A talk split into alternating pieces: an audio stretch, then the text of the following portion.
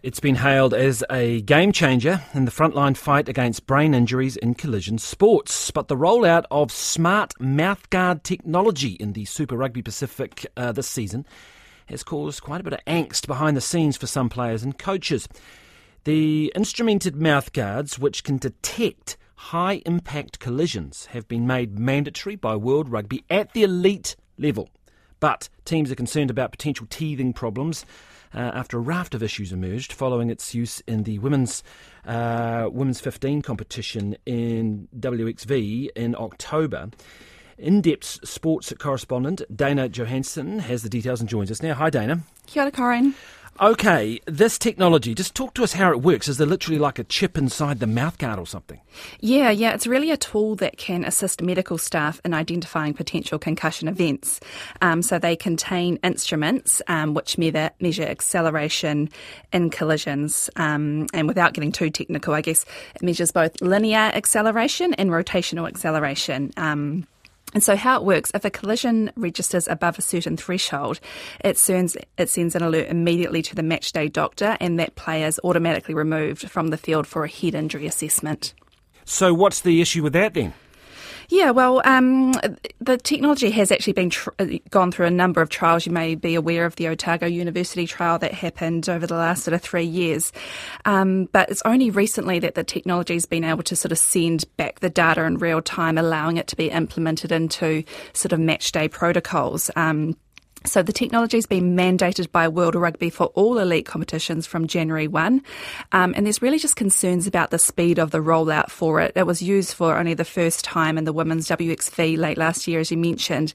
And there were quite a number of teething issues with it. Um, the Black Ferns opener in particular against France was rather chaotic. Um, five players were removed from the field for a HIA, and medical staff became overwhelmed to sort of having to assess all those players. And of course, it also wreaks havoc on, on team substitution plans. So um, yeah, a lot of coaches concerned about it from that aspect. Other complaints sort of include that the mouth guards are a bit clunky and uncomfortable to wear, and it's hard to sort of communicate with one another when you're wearing them. Um, and probably more broadly, there's ethical concerns about sort of increased surveillance and, and, and things like who actually owns the data. Yeah, wasn't that long ago we were talking about some elite players not even wearing mouthguards? I mean, I think Ardie Savea was one who, who, a few years back now, wasn't wearing one at the top level. So, do they have to wear a mouthguard? So, this is mandatory now. There's no option of, of some people choosing not to. Yeah, I was quite surprised to learn that they weren't actually mandatory at, at all levels of the game. They are sort of from NPC and below, um, but uh, sort of in New Zealand, there's a lot more widespread uses of them. But overseas in particular, it's causing a lot of concerns because some countries they're not mandated at all. Um, so people having to get used to not, not only wearing mouth guards but these extra kind of clunky ones um, and people having experiencing breathing difficulties and, and things like that. So um, but it's kind of reminiscent of the argument when they introduced seatbelts isn't it? And, and, and things like that. It's just it's it, I don't know if discomfort is a reason not to not to use something that's going to make things safer for you. Indeed. All right. So all right. So what is World Rugby saying to these concerns? Do they have any sympathy? Are they going to relax anything? Or are they just going to push on yeah, well, um, the initial thresholds set by World Rugby have now been reviewed following the WXV competition, um, and they've been raised for both men and women. What they found was a lot of the trials had taken place at both community and at semi professional levels. So in New Zealand for women, at Farah Palmer Cup level, where there's quite a massive disparity in the range of skill level and professionalism. You've got some amateur players alongside some some professional players who who train day in day out. So, um, yeah, it was quickly discovered that some players, are, are, you know, the elite players, are better conditioned to withstand harder hits.